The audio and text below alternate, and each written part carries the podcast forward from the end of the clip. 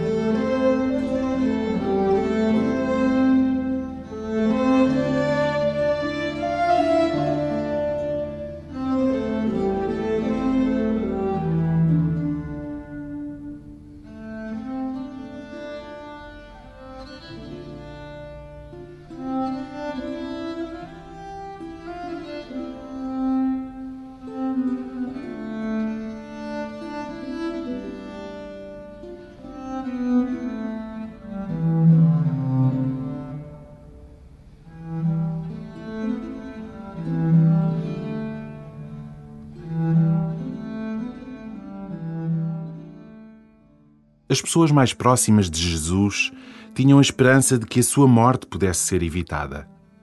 O seu discípulo Pedro tentou dissuadi-lo de entrar por caminhos que o colocassem em perigo. Mas Jesus parecia pensar que o seu sofrimento era necessário. Não que ele o procurasse, mas decidiu que não deixaria de levar a vida que tinha escolhido somente porque havia quem o ameaçasse. A maior parte das pessoas, de uma maneira ou de outra, faz esta mesma experiência. Em que momentos tiveste de ser fiel às tuas escolhas, mesmo quando outros não as aprovavam?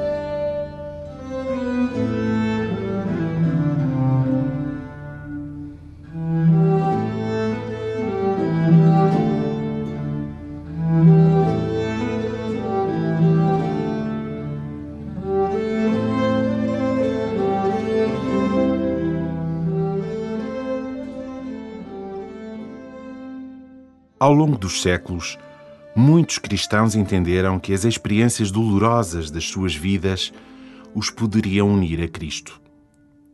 Eles não escolheram essas experiências, mas depois conseguiram ver como Deus os foi moldando e formando através do sofrimento padecido.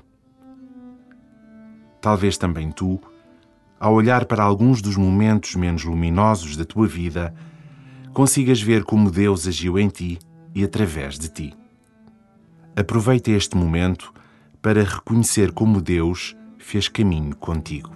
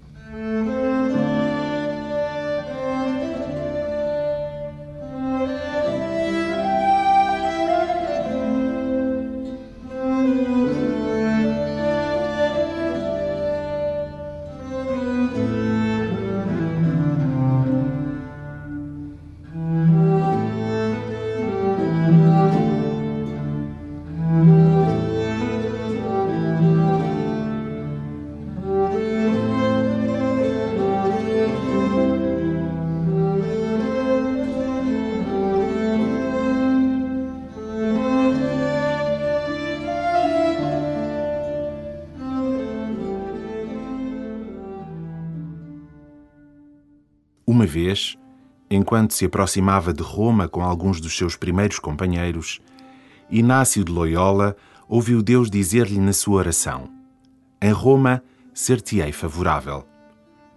Após essa experiência, Inácio dizia: "Se calhar seremos crucificados juntos."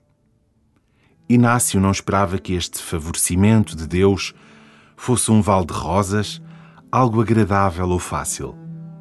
Uma certa medida de sofrimento, de oposição, de fracasso, faz parte do itinerário do discípulo de Jesus crucificado.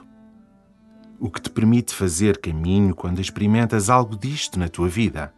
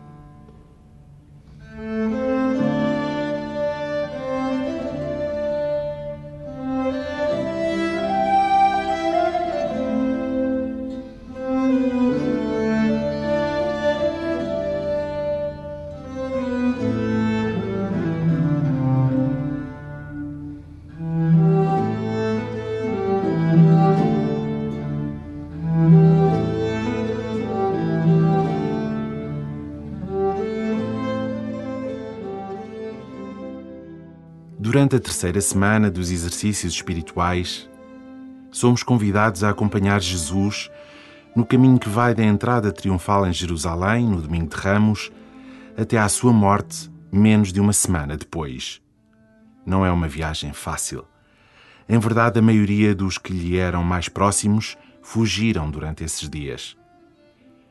Nestes últimos momentos da tua oração, pede a Jesus a graça que mais necessitas para o poderes acompanhar no seu sofrimento.